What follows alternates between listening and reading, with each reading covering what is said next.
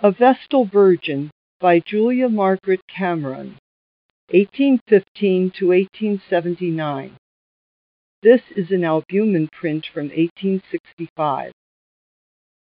At the age of 48, Julia Margaret Cameron, wife and mother of six and the great aunt of Virginia Woolf, received her first camera as a gift from her daughter. Photography immediately became much more than a pastime for Cameron. She wrote, From the first moment I handled my lens with a tender ardor, it has become to me as a living thing, with voice and memory and creative vigor.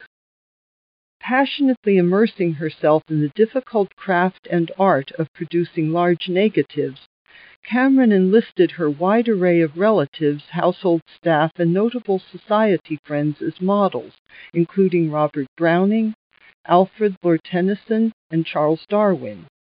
She energetically exhibited and published her work, selling 80 prints to the Victoria and Albert Museum within 18 months.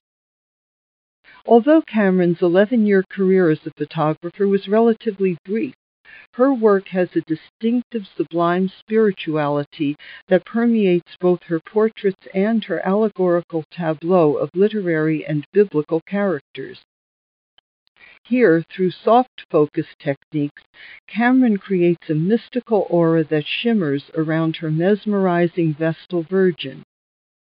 The figure also alludes to icons such as the penitent Magdalene with her flowing hair and ointment jar, or a classical figure drawn from the Elgin marbles, icons themselves of Victorian British imperialism.